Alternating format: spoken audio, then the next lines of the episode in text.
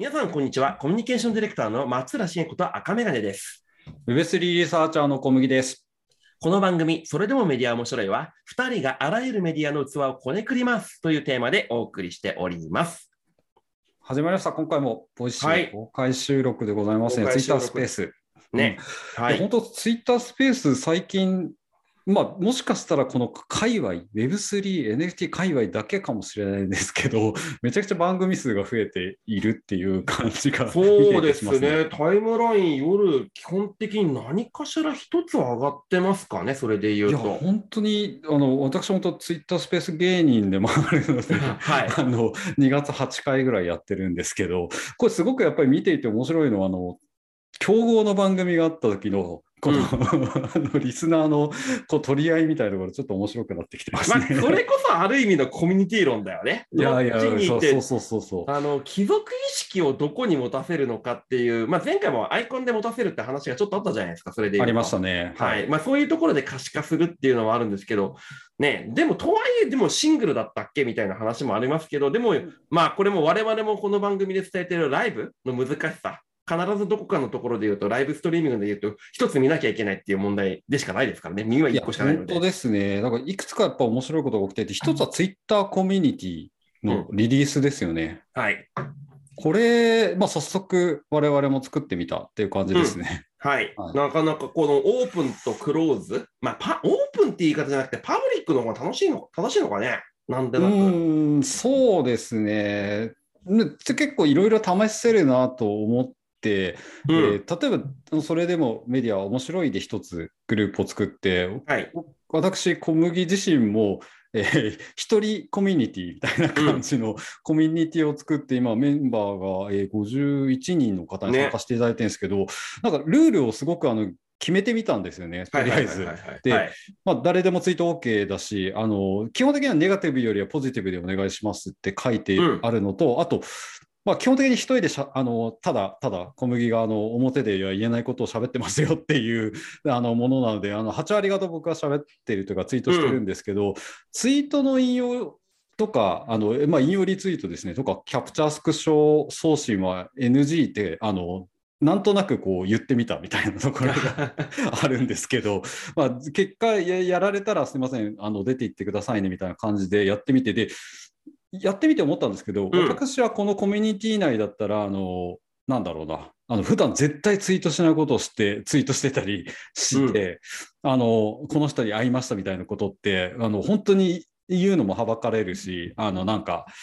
ね、いや嫌だなと思ってふ、普通はツイートしないんですけど、50人ぐらいだったらいいかなって言ってツイートするんですけど、でも実際インプレッションは50人以上出てるみたいな、そうそうそう。実際だってパブリックなんだもんね。それが入らなくても見れちゃうんですよ。設計上で言うと。この設計からちょっと話していくと、結構面白い設計ですよね。そうなんですよね。今までなんね、クローズ、オープンって割とばっつり分かれていて、まあ、うんあのクローズコミュニティでも、なんですかね、メルマガみたいな感じで、途中まで読みて、後からクローズみたいなやり方もあるじゃないですか、それで言うと。でもうんそれって割と一方通行なコミュニケーションじゃないですか。はい。ここまでは無料です、ここから有料ですみたいな、こっちか、ここから会員です。まあ今もニュースレターもその形式を取ってるところあるじゃないですか。そうですね。うん、でも、今回一応コミュニティって所属の部分があるんだけど、所属して何かいいことあるかって言ったら、まあ、そのコミュニティに入ったら、まあ、コミュニティの、まあ、ある意味タブができたじゃないですか。それを押すことによって、可視化が、だから、ワンアクションが必要なんですよね、それで言うと。タイそうですねムライン見るためには。はい。それぐらい緩いクローズっていうところの面白さ。いや、これ、そうですね。結構、設計を見ると、メディアビジネスをやってきたものとしては、すごい面白い感じになっていて、モデレーターの権限も、結局のところ、まあ、メンバーの追加っていうのも、あのオープンコミュニティについては、えー、とあんまり意味をなしてないというか、招待するっていうのもただ DM を送るだけだし、でまあ、クローズなコミュニティだったらあのその権限って意味あるんですけど、まあ、パブリックなスペースだとあんまりあコミュニティだとあんまり意味をなしてないなとか。そうですね。あと、まあ、おっしゃる通り、コミュニティボタンを押さないと結局読まないとか、うんなんでしょうね。不思議な感じですね。ベースとしてはでもやっぱりツイッターって、まあオープンじゃないですか。オープンな場で、まあ、ある意味パブリックで、発言したら誰でもコミュニケーションできるっていう場合になっている。ただまあ、あまりにもオープンになりすぎたがために、誰にでも見られてしまうっていうのが、今、コミュニケーションのコストの高さっていうところを指摘されてるところもあるじゃないですか。そうですね。はい。で、まあ、あの、本当フェイクニュースなりなんなりで、やっぱりこう、ツイートに URL がついてるとインプレッションがね、下がってしまうとか、い、うような状況が起きてしまう中で、やっぱり1対多すぎる。はい。多すぎるんですよ。多すぎるんですよ。最初が。ね、だからこそ、でも、あのやっぱりツイッター本来のそのコミュニケーションっていうところの部分で、古き良き、確かに僕も始めたとき、もうツイッターこのアカウント始めたら十何年経ちますけど、その時はもう牧歌的なね、コミュニケーションができたっていうところがあるんで、改めて自分のパブリックな領域で、さらにちょっとだけ狭い、まあ、牧歌的な要素を生み出すっていうふうに考えたのとすれば、もう楽しいな。僕もだから今、ああの、えっ、ー、と、メディアの話もするし、まあ、アイドルの話もするし、いろいろあるんだけど、うん、メディアの話だけ限ってこっちに放り込むっていうんだったら、まあ、ありかなって気もするんですよね。そうです実際に次テーマ何がいいですかっていうことを聞いたら出てくるっていう感じの、この感じって今までにやっぱりないところだったりしますし、うん、まあ、普通だとこう読みたいツイートってリスト管理してるじゃないですか。そうですね。はい。リスト管理しつつ、えー、こうメンションを送るというか、その返信をするとかってやっぱ躊躇したりするんですけど、うん、まあ、せいぜい50人ぐらいだったら、まあ別に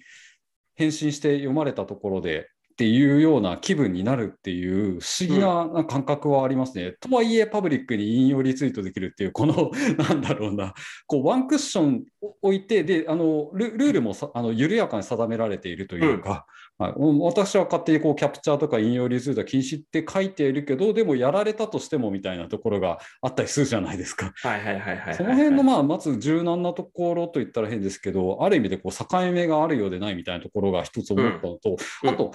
我々で言うと、例えば、スラックとかディスコードっていうスレッド型のツールを使うと思うんですよね。はいで、こちらのあのコミュニティの設計って、まあ、スレッド型っちゃスレッド型って言ったら変ですけど、えーまあ、一応こう、順番に並んじゃうっていうあの、ものはあるんですけど、まあ、このトップボタンじゃないんですけど、コミュニティのトップのボタンに表示したら、あの最新にこう返信があったものが一応上に来るようになってたりするっていう。はい。うん、なんかいろいろ見てると、まあ、いろいろ考えた結果こうなってんだなっていうのはなんかやっぱり見て取れる感じはしましたね。うん。で、まあそうだ。そそれでコミュニティ内でちょっと話しちゃったんですか？オープンな SNS とクローズな SNS について、ツイッタースペースがクラブハウス、まあ駆逐という表現はちょっと強めの表現ではありますけど、今まあ、あの、そう書いてあったんで、そのまま読みましたけど、ツイッターコミュニティはディスコードを駆逐するかどうか。これは駆逐しないでしょうね。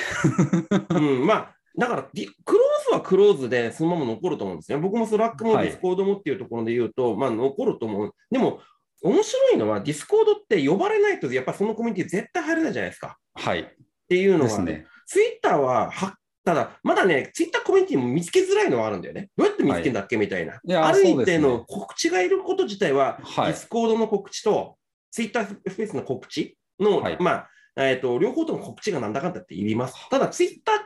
あの、コミュニティは告知にすぐ参加ボタンがあるから、その場で、まあ、同じ空間内で、まあ、個空間みたいな形でね、子供の空間みたいな形、親空間のツイッターのパブリックがあるんだったら、子供の空間として、まあ、入りやすいっていうのがあるから、そういう意味での使い方をするんだったら、確かにツイッターコミュニティの方が楽かなっていうのはありますね。そうですね。まあ、正直言うと、スラックとかディスコードって、プロジェクトマネジメントにぴったりの感じじゃないですか、うん、あのスレッドごとにメンバー決めて、はい、でそこでプロジェクト進めるみたいなところあってで、うん、コミュニティもあもプロジェクトごとに作ればいいじゃないかっていうところあるんですけどこれであれですかね？1人1コミュニティしか作れないんですかね？そうなんだよね今見てると。そうですよね。だから、うん、あのコミュニティなので、やっぱりこうコミュニケーションより、まあ一言で言うと、人よりなところがツイッターあるかなと思ったっていうところですね。うん、ことよりなのが多分ディスコード、スラックで、プロジェクトマネジメントのしやすさですね。うん、あと、あの、権限管理とか、なんかいろんなことを考えると、まあ、駆逐はしない住み分けだなと思いつつ、でも、あの、ツイッターがこういうような、あの、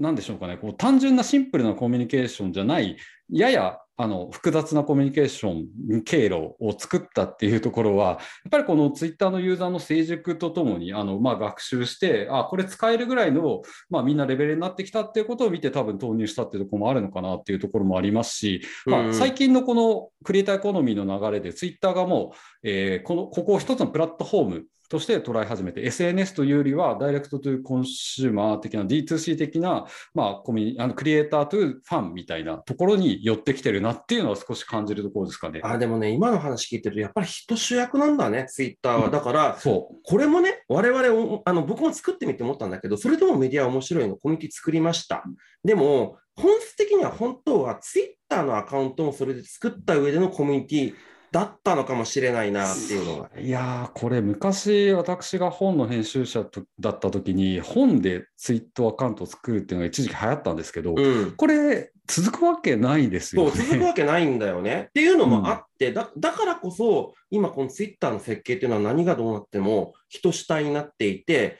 あのよく、まあ、いろいろ予測とか、どうせいや複数作れるんでしょうみたいな話があるんだけど、どこまで行っても、その人のコミュニティが、まあ、例えば僕がやってるクイズとか、そういうのがあるかもしれないけど、でも、主体となる人は結局人であるみたいな形になっちゃうんだなっていう気がするんだよね。そうですね。一言っていうのは結構、この番組ですよ。それでもメディアは面白いでもかなり取り上げてきたテーマですけど、うん、まあ、明らかに人によっているし、えー、どちらかというとあのツイッターっていうのが情報をシェアするって側面とコミュニケーションをするって側面2つの側面が大きくあると考えられるんですけど、うん、ちゃんとそれを切り分けるのかなっていうところはありますかね、まあ、情報のシェアっていうものは、まあ、こうしましょうとか、まあ、コミュニケーションはじゃあこういうところで、えー、比較的、まあ、数を限るじゃないですけど、メンバーを限ると発言しやすくなるっていう側面は明らかにありますね。参加して、参加してというか自分でやってみて思ったところであるんで、なので逆にあの、ツイッターのフォロワー数が多ければ多いほど発言が自由がなくなる問題っていうのが 多分経験されるところあると思うんですけど、まあ、そういう問題に差し掛かった時にコミュニティというものを一つのこの、えー、なんだろうなあったかい空間にするみたいな 思想的なところあるのかなって感じはしましたかね。なんかねだから50人100人ぐらいがなんか想定値なのかな、まあ、だからねよくあの自分で顔の名前も把握できる人が何人ですかみたいなのあるじゃないですか。友達100人作りましょうじゃないですけど、まあ、それぐらいがもしかしたら最適値みたいな設計になっていくのかなとも思ったりとかするんだよね、それでそうですね、ちょっと私、世代じゃないので、あんま使ってないですけど、LINE のオープンチャットみたいなものもあったりするじゃないですか。うん、まあ、まあいろんなコミュニケーションがあって、まあ、今あの、実はツイッターのユーザー数って、ちょっと V 字回復してるじゃないですけど、うん、まあ、増えてますね、アクティブユーザーが増えてるっていうところもあって、はい、まあ、いろんな施策があるからっていうところもあるんですけど、もう一つ、このツイッターコミュニティもそうですし、今、我々が話しているツイッタースペースの話も、まあ、以前してますけど、まあ、このスペースも今、こう聞いている方々が、まあ、たまたま聞いている方々っていうのも実はいるかもしれないなっていうところで、うん、あの我々のあの Voicy の配信って、まあ普段大体こう200人ぐらいで聞いていらっしゃる方いるんだなって思って我々配信してますけど、まあ、最近こう250人ぐらいになってっていう回があったんですけど、うん、やっぱこの配信を始めると、ここで聞いて満足される方っていうのもいるし、もちろんこの配信をたまたま聞いて、これで、あ、面白いなって思って知る人もいるみたいな、